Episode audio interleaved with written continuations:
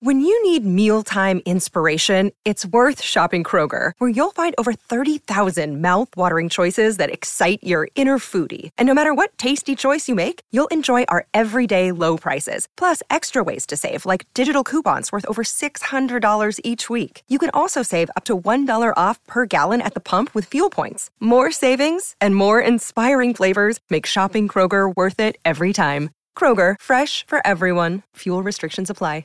Another day is here, and you're ready for it. What to wear? Check. Breakfast, lunch, and dinner? Check. Planning for what's next and how to save for it? That's where Bank of America can help. For your financial to-dos, Bank of America has experts ready to help get you closer to your goals. Get started at one of our local financial centers or 24-7 in our mobile banking app. Find a location near you at bankofamerica.com slash talk to us. What would you like the power to do? Mobile banking requires downloading the app and is only available for select devices. Message and data rates may apply. Bank of America and a member FDIC.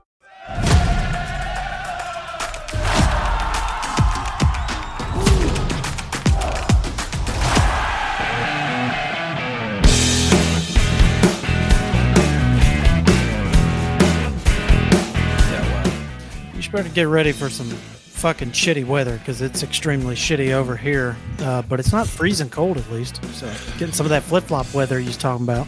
Yeah, I'm back in flip flops. I had a rough. I, I survived winter. I had a rough three days. Uh, actually, I think it was two. Two and a half. Um, so you know, my, my brother occasionally sends me like a screenshot of the weather report. Uh, you know where he's at in South Dakota, and they're getting projected. Last he told me they were projected to get about a foot uh, through the course of today.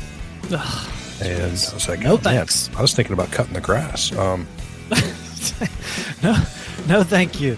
All right, welcome back to the South End Zone here on the Pigskin Podcast Network. We are brought to you by DraftKings Sportsbook. I'm your host, Jason Bailey. I'm with my counterpart, Eric Mulhair, as always. Eric, what's going on, man? Uh, did you have a good Christmas uh, with the fam? All that? We did. It was good. It was, uh, it was nice to get a break last week. As our listeners may know, we kind of doubled up earlier uh, the week before Christmas, so we took last week off. It was good. Good holidays, good Christmas. Uh, some some good football even. There was some excellent football. Yeah, I also had a good Christmas. Uh, my wallet's quite a bit lighter, but uh, you know that's Yeah. the price of uh, having four children. So, breaking news wise, outside of just game results, which we're going to get into, Right. the only breaking news that I, I Oh, I'm not boy. even sure it's breaking anymore this is this guy. I, I know. I know exactly where you're going with this too. I think. Jim Harbaugh. The saga continues, man. Yeah. He's, he's in contact with NFL teams, Carolina, um, you know, maybe Denver. You know, I'm going to be at Michigan as long as they'll have me. Well, maybe not. So, Yeah, and it's. I mean, it's unclear whether he's. It sounds like teams are reaching out to him, and he may just be, you know, politely listening to what they have to say and giving them the, you know, "Don't call me, I'll call you" bit. Um, but I think anyone who kind of observed last February when he did the same song and dance, uh, you know, the idea that he's going to jump to the NFL is not far fetched at all. It was. It, it felt even last year after the Vikings deal like it was a matter of when, not if. I don't know how to put this. Like, what's better, winning 13 games a season at Michigan or going to the Carolina Panthers to get the shit kicked out of you for, at a minimum, two to three years probably before you even have a chance to be good? Well, I mean, last time he was in the NFL, he went and won 13 games a year. Well, they're coming along better than I anticipated. Very pleased. Like year one, San Francisco, he went, you know, 13 and four and made the NFC championship game. He turning around a struggling program, I think, is harder in the NFL because every rule they have is geared toward, you know, basically parity. And they want, there's no quick turnarounds like you're like you see with, you know, USC or TCU or LSU. It, it's, you know, player acquisition and you know, salary cap and all that really works against you. Well, Now- yeah, and they're not going to be able to just hire him right out of the gate anyway. I mean, they've got, uh, I mean, to my knowledge, they haven't interviewed anybody for that job yet. And, you know, you got the Rooney rule that's in, in Right. place there. So Yeah, they're going to have to bring in several candidates before they make Yeah. a decision. it's not like they're going to hire him tomorrow and then just be No. done with it. Um, No. But the idea that, you know, and I've read reports that the Broncos have reached out. So I think most people knew this was coming, that, you know, he showed interest in going to the NFL a year ago. I mean, he was doing a job interview with the Vikings on National Signing Day. So Yeah. th- that wasn't just like going through the motions. That wasn't some formality. Like he was there for nine hours at their facilities interviewing. Like he wanted that job, and if they'd offered it, he'd have taken it. Um, Indeed. he expected to get it by all accounts. So My- the biggest question that I have with regard to all this, because uh, you know all the NFL stuff is all speculation, but if he were to leave, who, who the fuck's getting the Michigan job? Like if Harbaugh goes, I mean, there would be a laundry list of candidates in high profile positions. they, I mean, they would have a lot of good names to choose from because a lot of people would want that job given where the program is. Um, they might. I've, I've read speculation that their offensive line coach, uh, Sh- Sherrone Moore, Mhm. would be a candidate. Uh, I actually. I, I actually read a theory, and I don't know how much I buy this. That uh, if if Harbaugh jumped to the NFL, that Tom Brady might actually retire and go back to Michigan and coach. I was like, man, that's I hope not. I'm so sick of hearing about Tom Brady. Jesus, the guy's like That- six, 64 years old, still playing football. yeah, that's just it's too big a jump for me that he's gonna No, I don't that's see like it. that's going to be his first coaching experience. I think if he did that, it would go a lot like Drew Brees's uh, intro to college football coaching went. Yeah, indeed, which was uh, not great. And uh, we're not even going to cover that debacle, but uh, man, phew, Purdue just got absolutely curb stomped Yeah. by LSU. It was not pretty. What was the final? 63 to 7? Ugh. It was sixty something to not very much. I, I don't remember the exact score. It got to a point where I was like, okay, these guys are just they're firmly zipped up in the body bag. Moving on to uh, I think the Cotton Bowl maybe or whatever else is Yeah. going on. I think I actually shifted to get ready to watch the Rose Bowl. All right. Well, let's go ahead and get into let's get off the Harbaugh nonsense. But uh, we did want to bring that. to Yeah, yeah, more to come, I'm sure. Yeah, yeah. So we'll we'll keep an eye on Harbaugh uh, as we always do, and let's get into some bowl recaps. Now, this one, I know you went to bed and you Yep. did not stay up for this, and you made a huge mistake because Kansas, I know. Arkansas, holy shnikes, man! This Yeah. game was an absolute blowout at halftime. You know, it was thirty-one to I believe thirteen. This thing is a sleeper. I'm turning it off, and I turned it off. And then I turned it back on in the fourth quarter as Kansas has ripped off four, you know, ten points or so in the fourth, and they And are has the driving ball, to yeah, tie the game. Yes, and Yeah. So tie that- it. It goes to overtime and 55-53 final. Arkansas gets the W barely, and phew, man, Jalon Daniels goes for five forty four and five TDs. Arkansas rushes for three ninety four. Yeah. Uh, that unreal. I, is this I the highest scoring bowl game ever? It's got to be close. It might be. I would have to look it up. Yeah. God, it's got to be, man. 108 points. I can't. It's got to be like top three at the minimum. Well, Kansas scores 18 points in the fourth quarter, comes back. I mean, I was really impressed with that.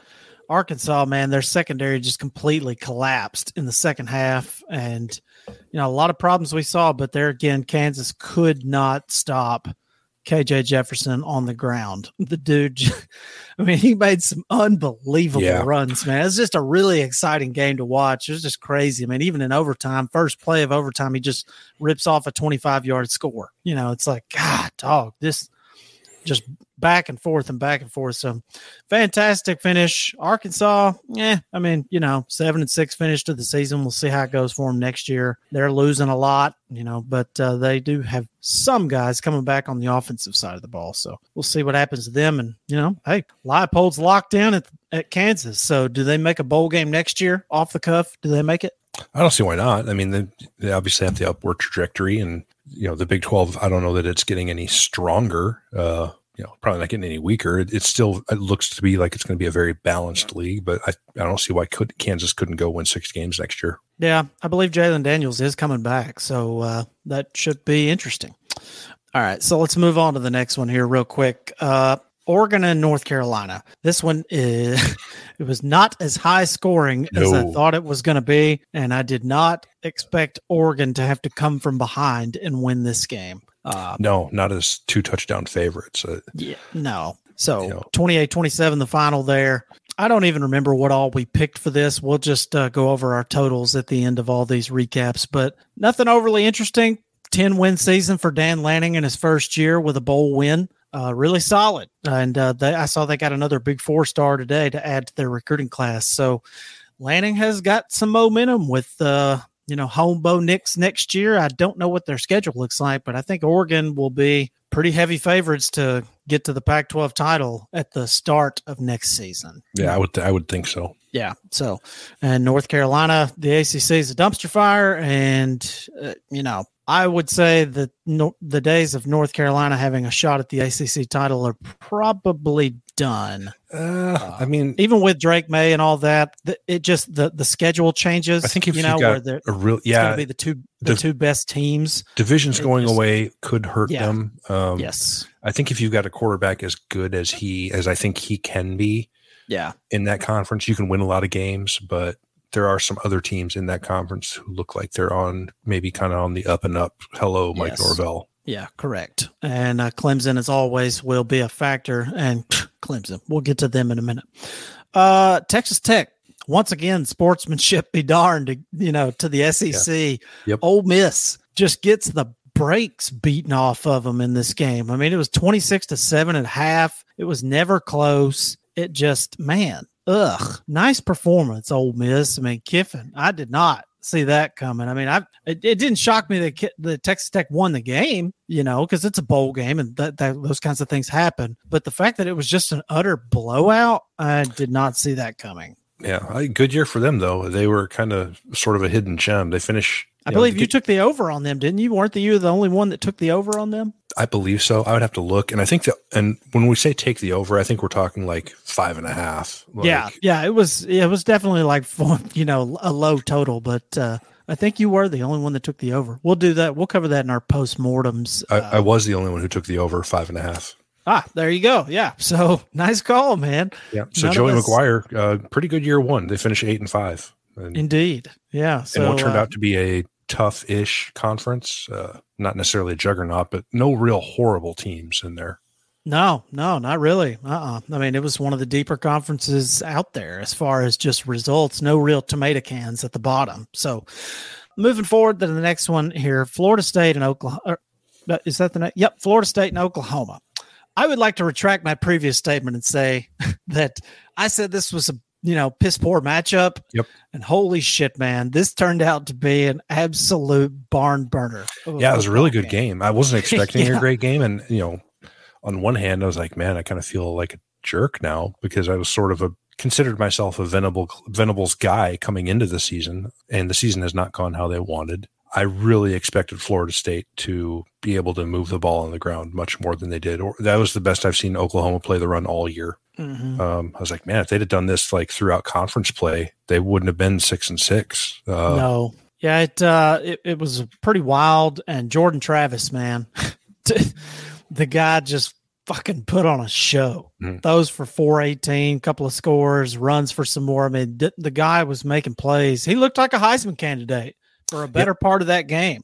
Yeah, I think I think Jordan Travis is a name that you're going to see show up on a lot of kind of preseason, maybe towards like the dark horse section or whatever, you know, quote unquote. He's not going to be like a front runner, I don't think, but he has put himself in the position where I think he'll be in the conversation coming into next year because they are bringing a lot of guys back, both sides of the ball. I expect them, they might finish in the top 10 this season. And I would be shocked if they're not in the preseason top 10 next year. So, first time in a while that they're going to have some expectations going into the year. So, so we'll see. Things are certainly looking up, but he played very, very well. Indeed.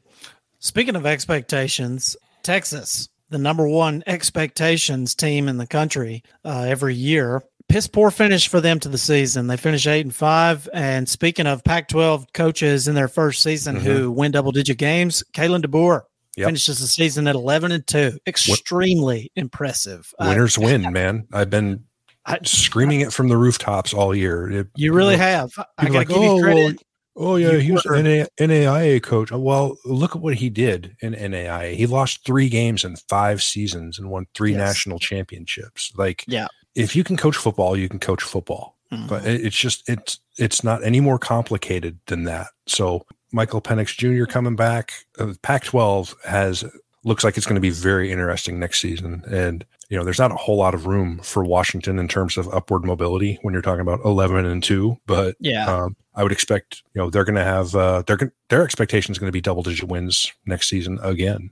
And they're You right there with Oregon as of a- far as like it's kind of a- championship game potential. Oh yeah, and it's kind of a bummer that like USC and UCLA are leaving just when the Pac-12 is starting to get good. You know, it's like been a dumpster fire for a decade, and now all of a sudden you've got five, six good teams in it, and they're Right, all at, all at once. yeah.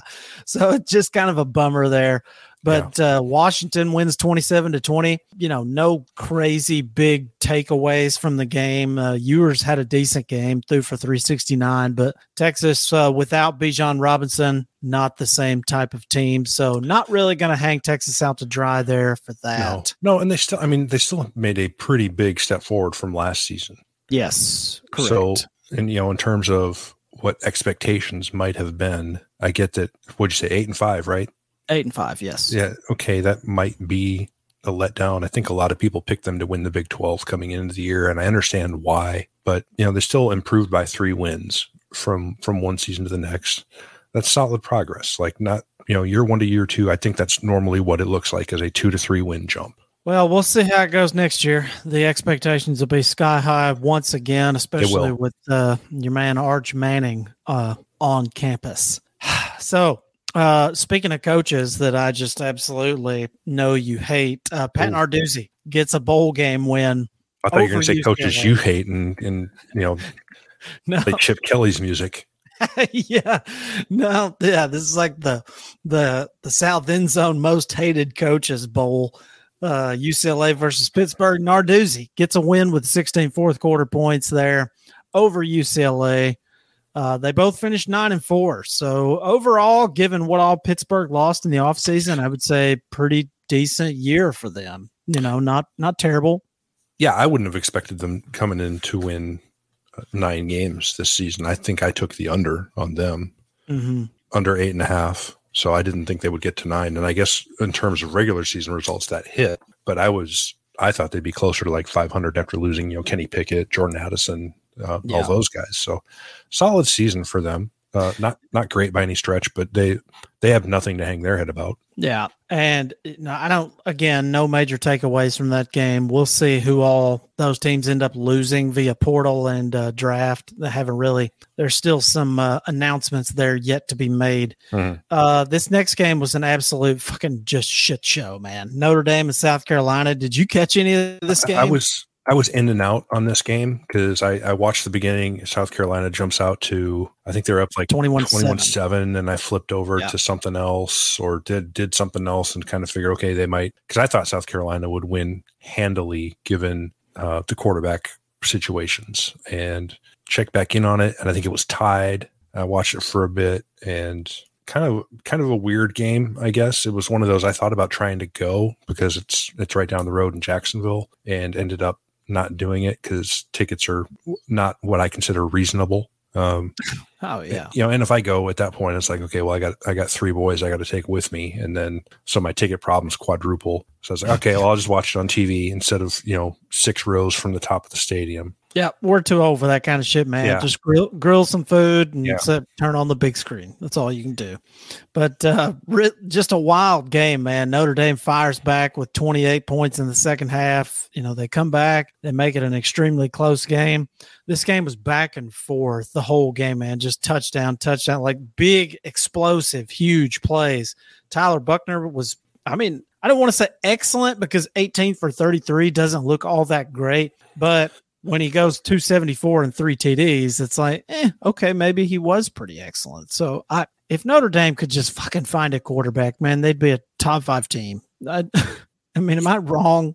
No, and I think when we do um, quarterback carousel transfer portal roundup here in a little while, which I think we're looking at maybe something in February. Uh, yeah, towards the, you know, right. It'll be somewhere around spring. I, I think my suspicion is that we we will have a name associated with Notre Dame football that gives us room to believe that they have found a quarterback and they're going to be a very good team next year.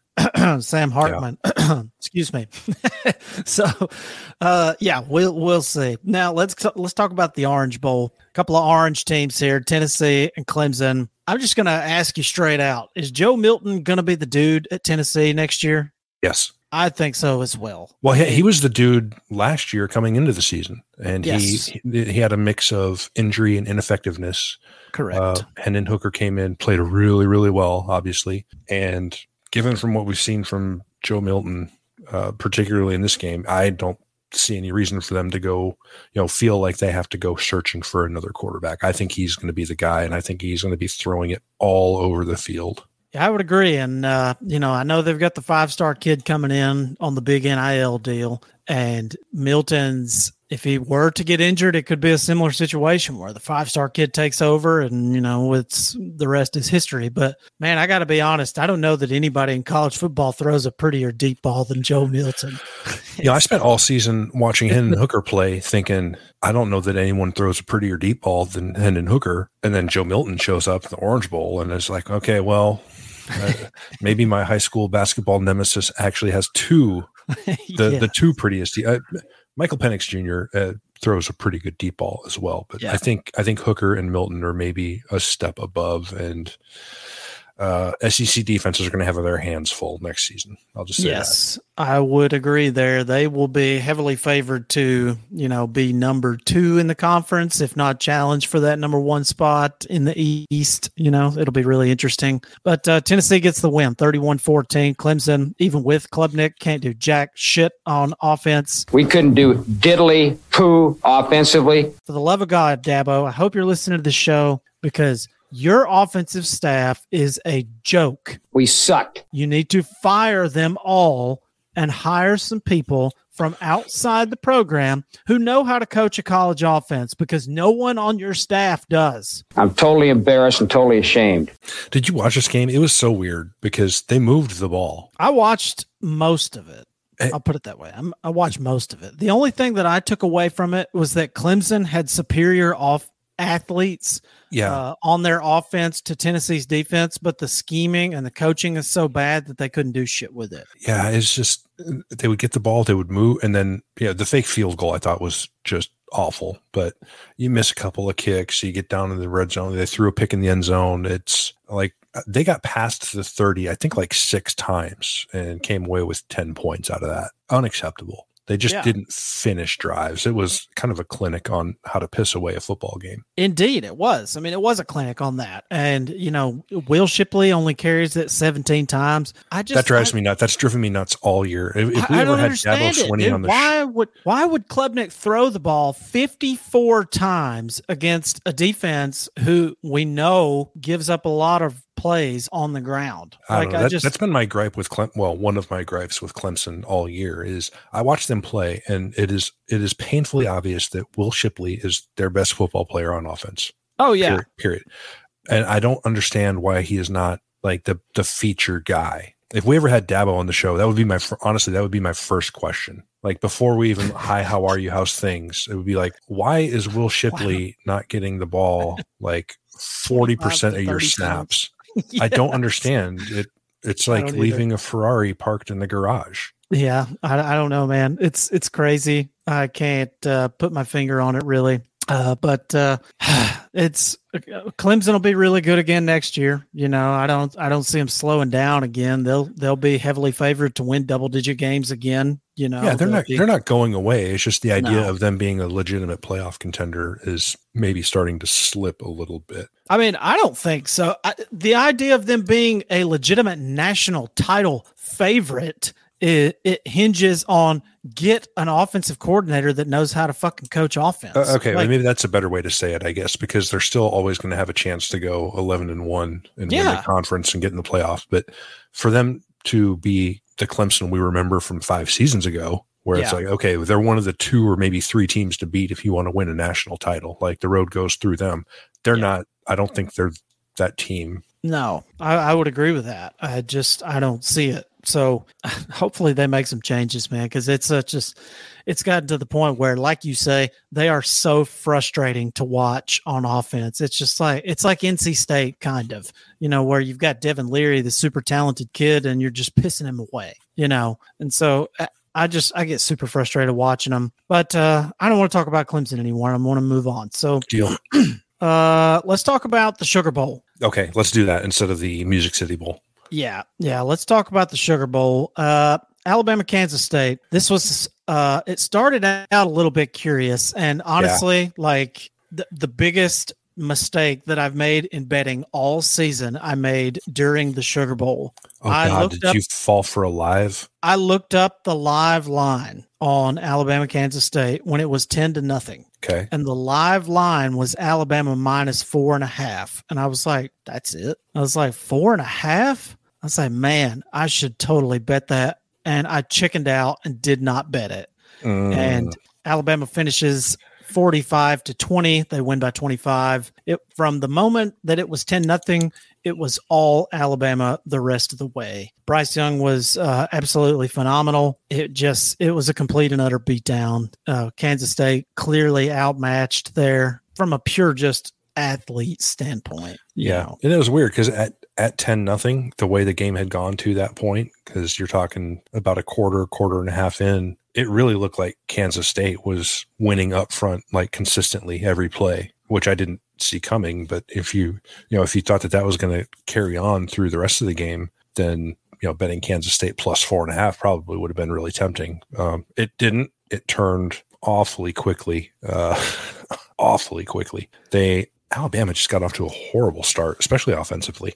Well, they were, uh, you know, I, I think once they got out of the script, you know, they ran the scripted plays and it just it wasn't working out for them. So I think once they got off script and just started calling some shit, and you know, Kansas State, same thing, but in the other direction. Once they got off their scripted plays and they had to improvise and make adjustments, they couldn't do it. Right. And so at that point, talent just started to take over. Yeah. Well, you can and only adjust so much when you're that outmatched from a physical standpoint, I think. Right. That is correct. So uh, great finish to the season for Bama there. Finish 11 and 2. They win 11 games for God. I don't even know how many years in a row they've won 11 games now. Uh, I I want to say believe it- they said uh, on the broadcast it was like 12 or 13. Yeah, since 2010, I believe, is every year they've won 11 plus. So Saban just continuing to pump out 11 plus win seasons and uh, good finish for Klieman. Big 12 champs, double digit win season. Not going to hate on that guy at all. Uh, kind of frustrating from an Alabama fan standpoint to watch us just completely dismantle Kansas State, a team Mhm. that beat TCU.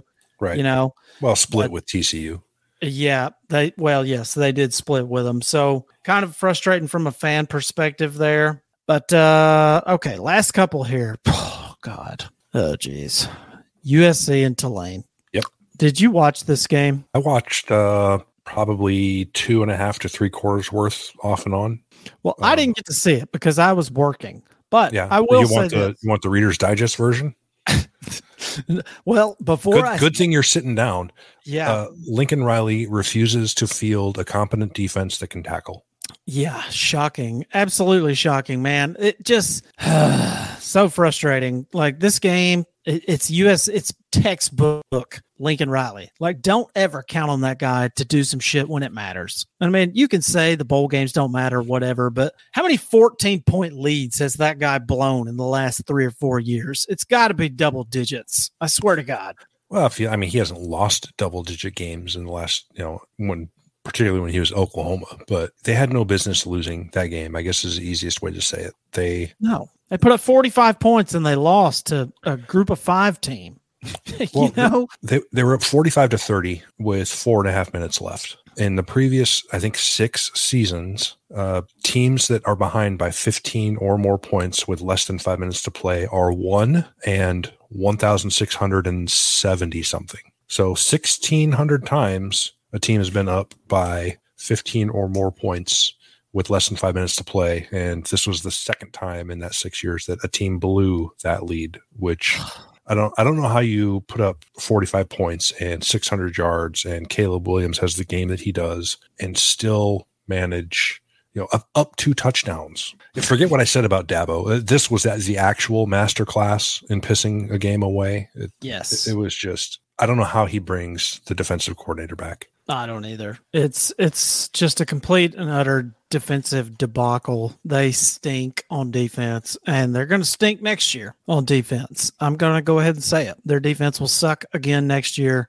I don't buy into Lincoln Riley ever fielding a competent defense. I, am not going to do it. No, he'll never. He'll never win. I mean, he's like one in four, or one in five in bowl games now, bowl slash playoff games, and he'll never win yeah. a national championship uh, doing what he's doing defensively. He just won't. Yeah, I would agree.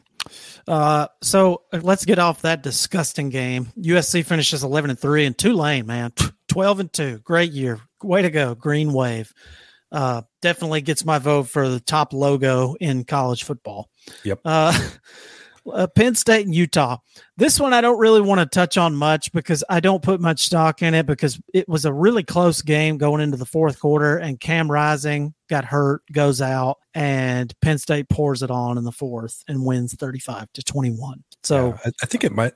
Uh, I think it was the third quarter he went out. Yeah, yeah, it was twenty-one to fourteen. Yeah, they, they had the ball down seven doing Cam Rising things. He he breaks the pocket, scrambles, gets a first down, doesn't slide. You know, he he tries to get that extra two yards, comes up limping a little bit, and then you don't see him again. Uh, Penn State really really poured it on defensively in terms of pressure on the backup quarterback. I mean, they got after his ass. Uh, oh, Manny, yeah. Manny Diaz took the gloves all the way off. Yeah, and, hire of the best defensive hire of the offseason, Manny oh, yeah. Diaz hundred percent. Uh, Penn State finishes eleven and two. Great year for them. You know they only lose to Ohio State, and Michigan. I mean that's a, they can get over at least one of those humps next year, and who knows if Harbaugh's even going to be at Michigan. So yeah, I mean they they beat everyone they were supposed to beat uh, almost every time convincingly. I think they had ten double digit wins this year. Oh yeah. They and even the Ohio State game was a one score affair going into the fourth quarter, it just kind of got away from them. Um, yeah. Really, really good team. They're going to finish probably somewhere around eighth ish in the country. And I think that's pretty appropriate. That's They're a very good team. Uh, yeah, definitely agree. And uh, should be really interesting next year with uh, Drew Allar potentially taking the snaps. You know, you've got uh, maybe a five star dude under the under center there, so that should be like Penn State with a five star QB at the helm could be really dangerous. So yeah, and you know, and I've talked a little trash about Sean Clifford over this year and last season about how he's just not gonna. They're not gonna get where they want to go with him, and how he has not, in my opinion, gotten anybody. He was fantastic the other night. So uh, hats off to him. He had he is the Penn State career leader in most important passing categories. You know, categories that matter like yards, touchdowns, etc. So you know, who who knows what his future holds in terms of the NFL, but he went out certainly on a high note and he played very, very well. Indeed. So that will close out all our New Year's Six matchups we're going to talk about. I don't really care about the Music City Bowl. Under. Kentucky. Yeah, under. great, great call. Yep. Iowa's defense and, uh, wins 14 nothing. Uh, yep, indeed. On. And uh, the last one, you know, Mississippi State on the heels of uh, our our guy, our favorite coach, uh, Mike Leach passing. They win their bowl game. They win the ReliaQuest Bowl, nineteen to ten over Illinois. Finish with a nine-win season. So, yep. congrats to Mississippi State. Yeah, and they cover with sixteen points in the fourth quarter. So, uh, great job by Mississippi State. Uh, shout out to them, and uh, hopefully we'll see some more of that next year. But we're going to take a quick break and talk about our sponsor, which is DraftKings Sportsbook. All right, now, Eric, fans, tradition, glory. There's nothing more thrilling than college football, as we know. And it all comes down to the national title game, which is going to be happening on Monday. So, our go to for betting is DraftKings Sportsbook, which is one of America's top rated sportsbook apps. Now, Eric, uh, spoiler alert national title game, are we both picking Georgia? Uh, well, I don't know who you're picking. I am. Okay. Yeah, I would agree with that. Okay. So, uh, we'll get more into the lines and stuff on the second half of the show. But right now, new customers can bet just $5 on college football and get $200 in free bets instantly, win or lose. Plus, everyone can combine multiple bets for a bigger payout with DraftKings same game parlays. Now, uh, I ran some parlays in the NFL this weekend and they did not go my way. Did you win any parlays this weekend? No, because the Vikings. Uh, the Vikings. Yeah, nice. because showing. the Vikings. Yeah, just nice um, moving on. Oh, I did not. Jeez. Packers, man, unbelievable. Oh God, what a beatdown. Ugh, that game did not go my way. Thought they'd show up. Oh yeah, terrible. Well, all right, so but if you want to win some money, then the first thing you've got to do is download the DraftKings Sportsbook app now. Use the promo code TPPN. That is the Pigskin Podcast Network acronym. Uh, new customers bet just $5 on college football and get $200 in free bets instantly. That's promo code TPPN. Only a DraftKings Sportsbook. Minimum age and eligibility restrictions apply, so check out our show notes for those details. All right, Eric. So let's get into these semifinal recaps here. Let's. What's the first one you want to talk about? You want to talk about uh, Michigan and TCU first, or do you want to talk about Georgia Ohio State first? I'm yeah, gonna, let's just let's go in the order they happened and talk about the uh, the Fiesta Bowl first. All right. As you well know, I was a little bit perturbed that you know TCU got in. Yep. And even though you know they were twelve and one and all of that, you know they lost the Big Twelve title to Kansas State, who I didn't think was a very good team, and then Alabama thumps Kansas State, which even further cemented that. And I was just pissed off the whole day until the game started. Right. Until, until they started giving Michigan that work. Yes. And it was a complete and utter beatdown all the way through the first half. And Michigan fires back a little bit in the second, but so does TCU. Yeah, they got 40, it to within three, I think, yeah. at one point. 44 points scored in the third quarter of this game. Mm-hmm. It was an absolute track meet. And one thing that did not happen was a lead change. TCU never lost the lead in this no, game. No, never. So, initial reactions to TCU, Michigan. What were your thoughts, initial, like just surface level? What'd you think about it? Uh, the very first reaction I had was on Michigan's opening drive because I'd spent three weeks listening to and then talking about even on our show about how Michigan should be able to run the ball. You know, that's their identity all over. You know, they're they're more physical up front. They're bigger up front. You know, that's that's who they are. That's what they want to do. Very first play of the game, Donovan Edwards goes fifty something yards, and starting to think, okay, well, that was like the easiest fifty yard run you're ever going to see in a football game ever. yep. Um, and then oh gosh, probably a minute and a half of gameplay later, fourth and goal from the two, I see the team that has spent the last, the better part of a month talking about, oh, well, they come out in that three three five, and we're just going to smash the ball right at them and run. And they did the same shit last year where they show up to the semifinal game with you know run the damn ball shirts because they were the Joe Moore Award winners and they were gonna and they got dismantled up front against Georgia. Yeah. So you're thinking, okay, well, they're playing a Big 12 team. You know, they're Michigan. What do they do? They run a gimmick trick play, the old Philly special on fourth and goal. And that was where I start to think, what is like. They had to have seen something. They had to have seen something because that, that's not a play you call unless you like see something in the defense to where you think maybe that would work. Well, just the idea that you're going to get that far away from run off the tackle like you've done all season. Yeah. Right. Don't right. get too cute. We Pull talk guard, about it on this. Like, yeah. We talk out. about it on this podcast all the time. Don't yeah, get cute on the one yard line. Just stop. Just hand it off. It really felt like they outsmarted them. So they lose like 10 yards on the play. um, oh, man. And I think, you know, without getting too scheme nerd on on you and the listeners. I think the defense that TCU plays, which is a 3-3-5, presented a lot more problems for them than they anticipated because their guys in the backside run so well. You know, offenses, particularly run-based offenses, have kind of different rule sets, right? In terms of blocking assignments for a four-man front or a three-man front. Normally when you go against three-man front, you have you have four linebackers, right? And one of those guys is effectively a, a defensive end uh, split out like way wide. And TCU is not like that. So some of your blocking rules, you're more likely to miss a block because you've got missed assignments because they're lined up, you know, so differently. And then their linebackers are fast, particularly the mm-hmm. backside guys. So if you're running off the right tackle, the guy who is you know, lined up on the left side of the defense, basically across from the right tackle behind an end, he can get there. He can beat that guy to the spot. You know, he can get there before the pulling guard. So Michigan didn't run the ball nearly as well as as anybody expected. You take out the one long Edwards run right at the beginning of the game, and they were super mediocre running the ball. Uh, that was my big takeaway: is you spent a month talking about how that's your identity and how you know you're this smash mouth team and and the first chance you got to prove that you ran away from it with some yeah. bullshit. Yeah. Well, a couple of takeaways on this game for me. and uh, those of you who are also NFL people, and maybe I know we've got some listeners in the state of New York. If you guys also want to hear some of my other take on this, you could go check out the Vin and Mike podcast, which is a part of our mm. network.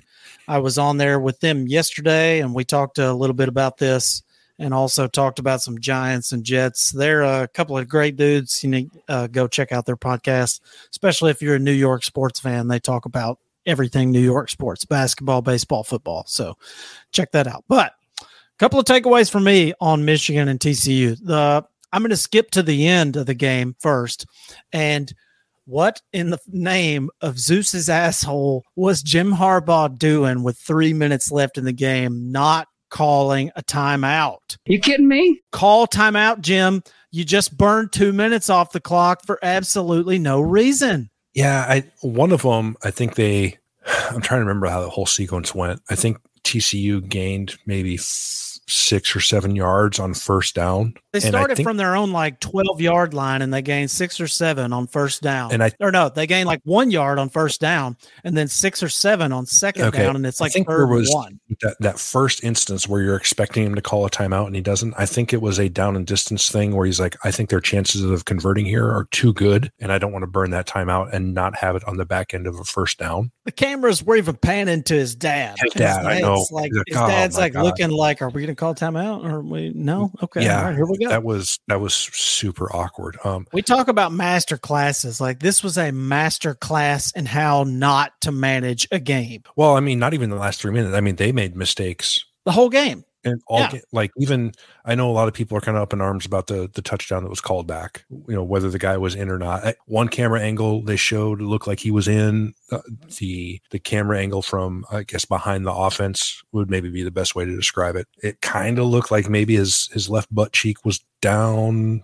Yeah, I mean personally, I would have scored it a touchdown. Yeah. I thought it. I thought it was a touchdown. I was surprised. I wasn't. I, wasn't was mad about it. I was like, okay, whatever. They're on the one freaking yard line and they got first and goal and they got four chances to gain a yard and they cough it up. What yeah. are you going to do? You know, well, that was my thing. Is like I was, uh, yeah, I'm surprised they overturned it because it, it wasn't at all conclusive. Yeah, I agree. And but okay, so what's the? It's not like it changed possession, and not like it put you in third and fifteen. No, like no. it gave you first and goal at the half yard line. Yeah, agree. You immediately biff the handoff. It was like, okay, well, that's your own fault. I mean, you know, I get that it probably should have been a touchdown, but it shouldn't have been some death sentence where you get zero points out of the deal either. Yeah, agree. You know, two pick sixes. Eh. Though, well, that's what I was going to say. That's my other takeaway is JJ McCarthy was terrible. Two pick sixes, a couple of more balls that should have been picked. He was not good. And that's not to say that he can't be good next year or moving forward, but he's not there yet. Like, I mean, he got exposed though TCU did a lot to stop the run, you know, they did devote a lot of resources to stopping Michigan's run game, and mm-hmm. they were clearly missing Blake Corum. I think that was blatantly obvious um, because, like you said, you take away that 54 yard run by Edwards, he averaged less than three yards a carry. So right. I think they were missing Corum, but TCU man, they just they exposed him in the past. Like they got in his face a little bit. He threw some picks. He just he did not look good. So when you hand 14 points to the other team, yeah, not a good it's, recipe. It's, it's tough to win. It's tough to win a football game, uh, even if you think you're the superior team. When you you gift them 14 points and turn it over on downs at the two and fumble it away inside the one, it's just too many too many mistakes to overcome. Yeah, agree. So that uh man, just TCU runs for 263 as a team. That was I guess the most surprising thing to me is yeah. that Michigan just got exposed in the trenches like TCU bullied them for a good part of the game, just pushed them around. That I just I, I didn't see that coming, man. Quentin Johnston does his usual thing, a buck sixty and a score. I mean, just yeah, crazy. that guy's uh, God, that guy's unreal. Um, I yeah, didn't few, expect Michigan to out, out rushed by you know seventy yards or whatever it was. Yeah, me either. So it, uh, man, huge win for TCU. I, I don't know what kind of chances they've got against Georgia. I, I don't feel great about yeah. it, but we'll, yeah, we'll I mean, most people think not great, but it does. They could go out and lose by six touchdowns Monday night. It doesn't. This is still a just fantastically successful season for Sonny Dykes and TCU. Oh yeah, no doubt. You don't you don't want to take anything away from them. And you know the the one blemish on their record is a team that they beat in the regular right. season. Right, one point know, loss in overtime. Yeah, and we know it's hard to beat the same team twice in the same season. So if they're a good team, yeah, you can um, beat Vandy twice in the same season, but a, a ten win team, yeah, yeah, that's a different story. Yeah, the one lone blemish on their record is the Big Twelve champ, who won you know ten games. So not terrible, good year for them. We'll see what they do in the Natty. We'll cover that in just a little bit. But let's move over to the other one. So Ohio State and Georgia. I got to be honest, man. I thought this game was going to be pretty comfortable victory for Georgia here, and I was actually really surprised and sort of happy that Ohio State did not just show up and get demolished like they have the last two times they've been to the playoffs. Yeah, I, I mean, just in general, it was great to see two really good semifinals. That's never happened before. Yeah. Right. Like three quarters of the semifinal games up to this point have been three score games. Like, oh, yeah. Yeah. The average, the average margin of victory is over 21 points. Yeah. It's just the average semifinal game just isn't that compelling. And these two games were fantastic. So yeah. I, I didn't listen to our last episode. I know we talked about this game, and I kind of just thinking back on what I said, I kind of felt like I was circling the runway and never really landed the plane uh, as far as what I thought. I kind of felt like, okay, either Georgia's going to win this comfortably or Ohio State's going to sneak one out. I did not expect anything really in between. Like, I didn't expect a Georgia win and an Ohio State cover.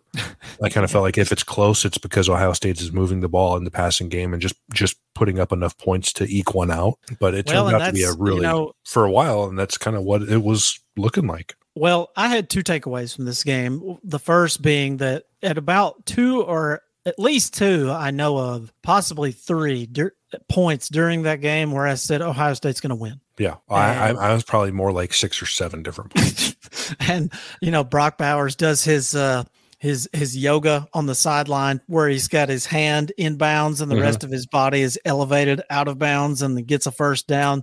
The guy's just so damn good. He's the best player on earth uh, in college football right now, and I don't think it's uh, particularly close, honestly. But my other major takeaway from this game, if you go back and rewind the clock, this game looked a lot like, at least for the first three, you know, two and a half, three quarters, looked a lot like the SEC championship game last year. It did. It, some some blown coverage, uh, some yep. guys just getting beat. Really, and lack of pressure and just you, you only cover Marvin Harrison Jr. for so long. Yeah. And that to me, I'm glad you brought his name up. I think he's the difference in the game. Probably. I think, when, I think when he went down late in the third, I said to myself, I was like, Ohio State is in trouble because I don't think they've got any anybody else that can just completely take over the secondary like this guy has been doing all year long. I didn't either, but at the same point, the the play after that that hit in the back of the end zone, mm-hmm. they kicked a field goal to go up 14 points. Yeah. So it's not like they weren't firmly in the driver's seat already. It's a little different from Jameson Williams getting hurt when it's a three nothing game yeah. halfway through the second quarter. So I, I kind of get it, kind of also don't. I well, speaking of master classes, uh, Jim Harbaugh, and I said this yesterday on the Vin and Mike podcast. Jim Harbaugh needs to take a lesson from Kirby Smart on calling timeouts because that timeout that he called prior to the fake punt formation yeah. was I mean, that saved the game. That saved the season. That won him the game. I mean, it just you're going to look back after the season and be like, man, what if he wouldn't have called timeout, or where would we be at today? Well, there's a chance that in between converting that fourth down on the fake punt and then being able to run the next play, that because I believe this is reviewable. Uh, Georgia might have been able to challenge that Ohio State had 12 men on the field which they did. So, but it's not, it's pretty apparent that the referees missed it because, you know, defensively, you can have 12 men on the field up until the snap of the ball, particularly if the offense is substituted. Offensively, you can't have 12 men in the formation at any point, right? So, no. if they hadn't called it before the ball was snapped, you have to think that they, they just missed it and they weren't going to call it. So, unless that play gets challenged, uh, I can only imagine the wasteland that college football Twitter would be had that oh yeah timeout not been called and that oh, play oh, yeah. converted and the 12 men on the field penalty missed, it would be ugly.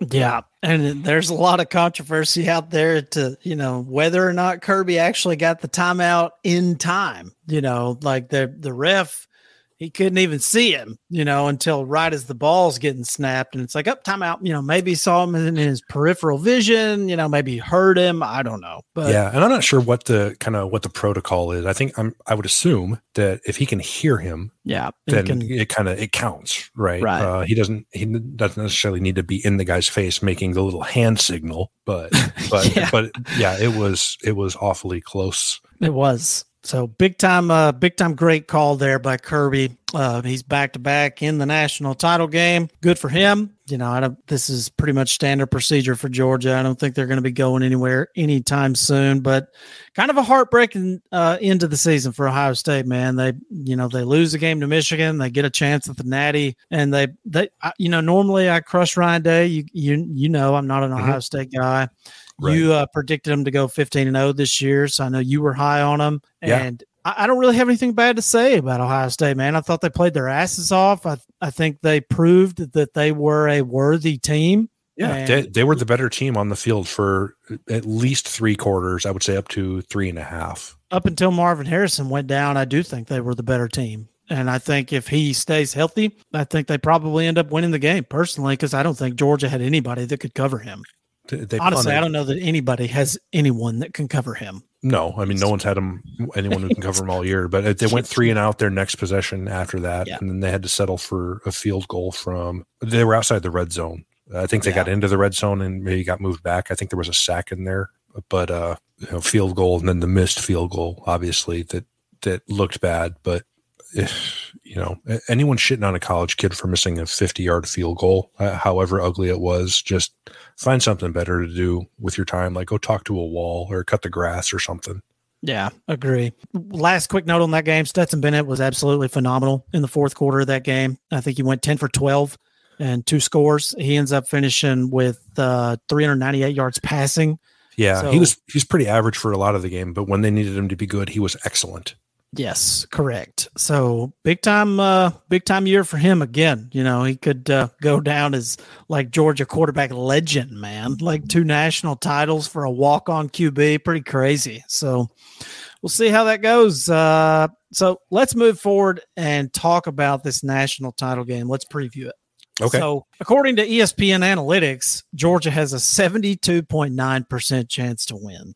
So, yes the current Vegas spread. It opened at 12 and a half. I believe it's up to 14 and a half in some books. Depending yeah, it, it varies. It depends on uh, you know where you want to go. Depends on who you like uh, in terms of the spread. Like DraftKings has it at 12 and a half. Yeah. Most books have it at 12 and a half or 13. Yeah, I saw it yesterday and it was a 14 and a half and the total was at like 60. So yeah, totals at 62 and a half now. And I don't, you know, I kind of like the over there because as good as Georgia's defense has been all year, I think, you know, not necessarily that TCU can replicate that, but you know, they, they have some guys who can make some plays. And I think they're better up front than they've been given credit for. Yeah. I, my main take for this game, I really just, I'll be anxious to see. To me, it comes down to one thing, and it's can TCU run the ball? Because I, I think if you ask Max Duggan to go and beat Georgia, I don't think he can do it. And that being said, Quentin Johnston is good enough to get open and make mm-hmm. some shit happen, but he's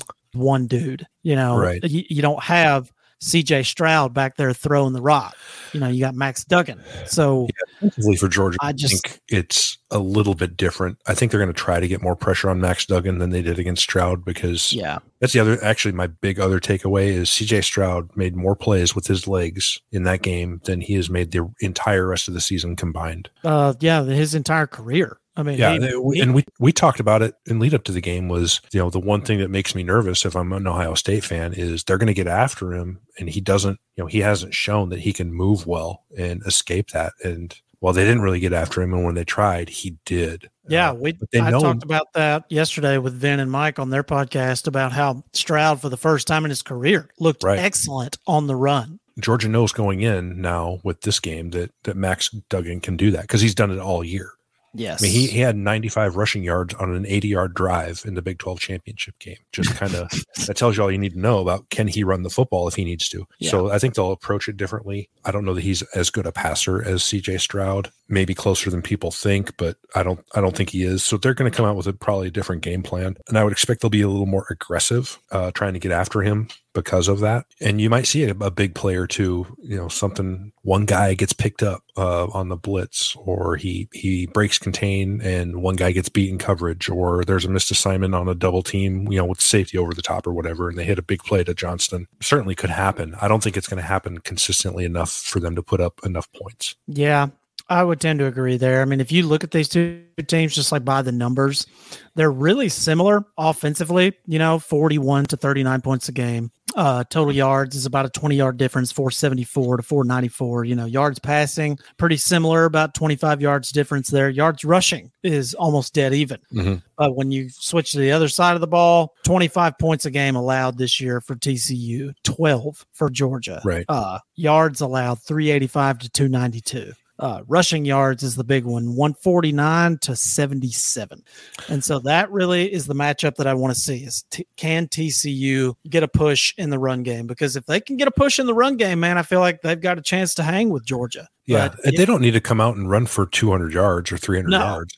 no, They just need to run the ball effectively enough to make Georgia respect the fact that they can run the ball. Correct. And- yeah, and get keep- some get some four, five, six yard runs on first down to give yourself second and short. Like that's what I want to see if they can do. Because if they have to come out and just you know drop back and throw it sixty times, then I think they're in deep shit, man, and it could get ugly. Yeah. And, and the same's kind of true for Georgia. I don't think they want Stetson Bennett dropping back 45 times. They, they want to run the ball. They got three guys that they want to run the ball with as much as they can. They didn't seem to really try all that hard against Ohio State, but no, uh, it'd be interesting to see what they learned from Michigan's miscues in the run game against the 335. Well, and it'll be really interesting to see if TCU's offensive line can do the same thing to Georgia that Ohio State did, and that's make Jalen Carter disappear. Yeah. Because you know Jalen Carter was not a factor in that game. Not really. I mean, he got doubled almost all the time, and he got Yeah. he got tackled uh, his his fair share. Yes, yes, but he did. they they did an outstanding job of re- kind of removing him from the equation. Agree. And uh, they did not do an st- outstanding job of removing Brock Bowers from the equation. And that, again, like I always say, that it's one of those two dudes. And so if they cannot stop Brock Bowers, they're going to lose. I mean, Bowers, I feel. I feel like this is going to be the Brock Bowers show. I could uh, maybe I'm wrong, but Well, I, it could be. I, I think a great thing for Georgia is the uh, the receiver came back, um, Mitchell, and Yeah, yeah. Having having someone on the outside, right? Because McConkey has been kind of banged up. Mhm. Uh, having someone with his speed on the outside might prevent them from, you know, otherwise you're like, okay, well, I might I have a safety over this guy and another safety over that guy. And then you're just kind of exposed in the middle of the field in the run game. So, you know, Washington goes out, but if Georgia can get a full game from, from AD Mitchell, that's going to go a long ways into freeing up some looks in the passing game for other guys. Yeah. All right. So, uh, given we are, you know, some bettors here and we're going to go off, let, let's use DraftKings Sportsbooks totals here. Yep. Uh, so 12 and a half Yep. and 62 and a half. What do you got? What are you taking? Uh, I'm taking Georgia minus the 12 and a half, and I'm taking the over.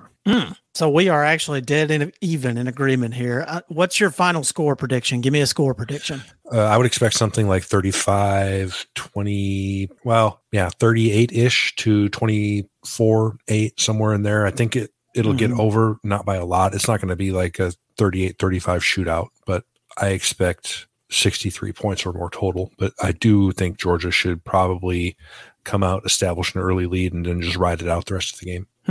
I'm going to go 45 to 24. I'm going to say Georgia puts up 40 bur- a 40 burger on them. I don't think that they are going to screw around early in the game like they did with Ohio State or yeah, with Ohio State and some of the other games we saw them screw around in the first half, you know, earlier in the year, be it Mizzou or whoever. I don't see that kind of formula. I think uh I, I don't know, man. I just I don't have a good feeling about this game. I was pleasantly surprised when TCU, you know, came out and played a great game against Michigan, and I very well could be pleasantly surprised again. But until I see TCU beat or hang with a team like Georgia, I, I'm just not going to believe it, man. I still think Georgia's just the best of the best, and I, I've got them by multiple scores here. Yeah, so. I, I mean, I get what you're saying. and I think they do win by multiple scores, but you know, kind of the flip side to that coin is I've been kind of waiting for the other shoe to drop on TCU all year, and I'm just and they spent all season doing what no one really expected them to do. So Oh yeah, six. What was it? Six come from behind victories this yeah, year. it's because sort of the narrative was, well,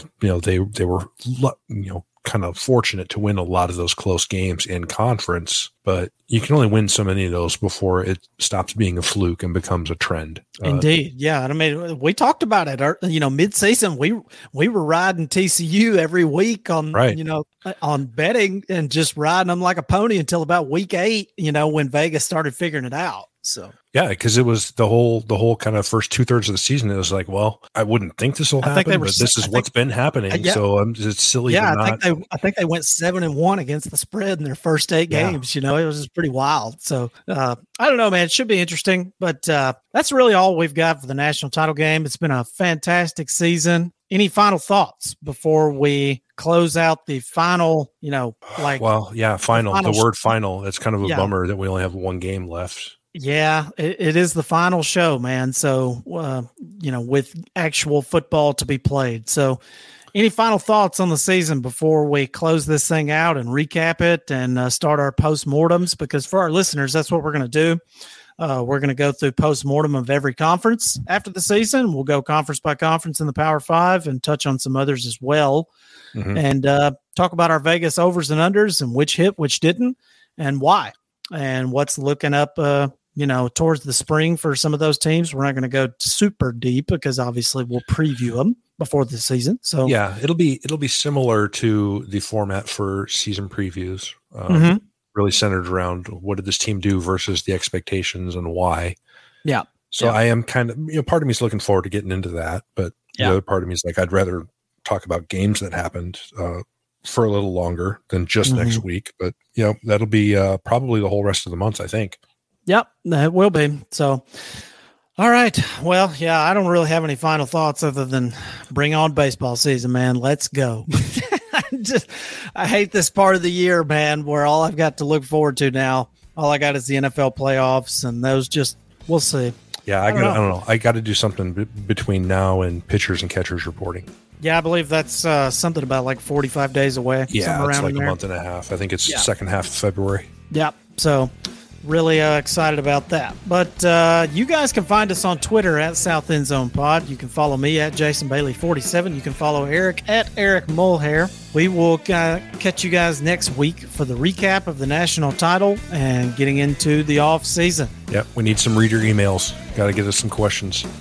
yeah, I've got one. I got that damn guy. He emailed me today, so I'm oh, going to include, okay, well, we'll, we'll, we'll get in next week because we're oh, yeah. against the wall here. Oh, yeah. All right. Uh, we'll be back next week. See you guys later. Thank you very much. Have a great day.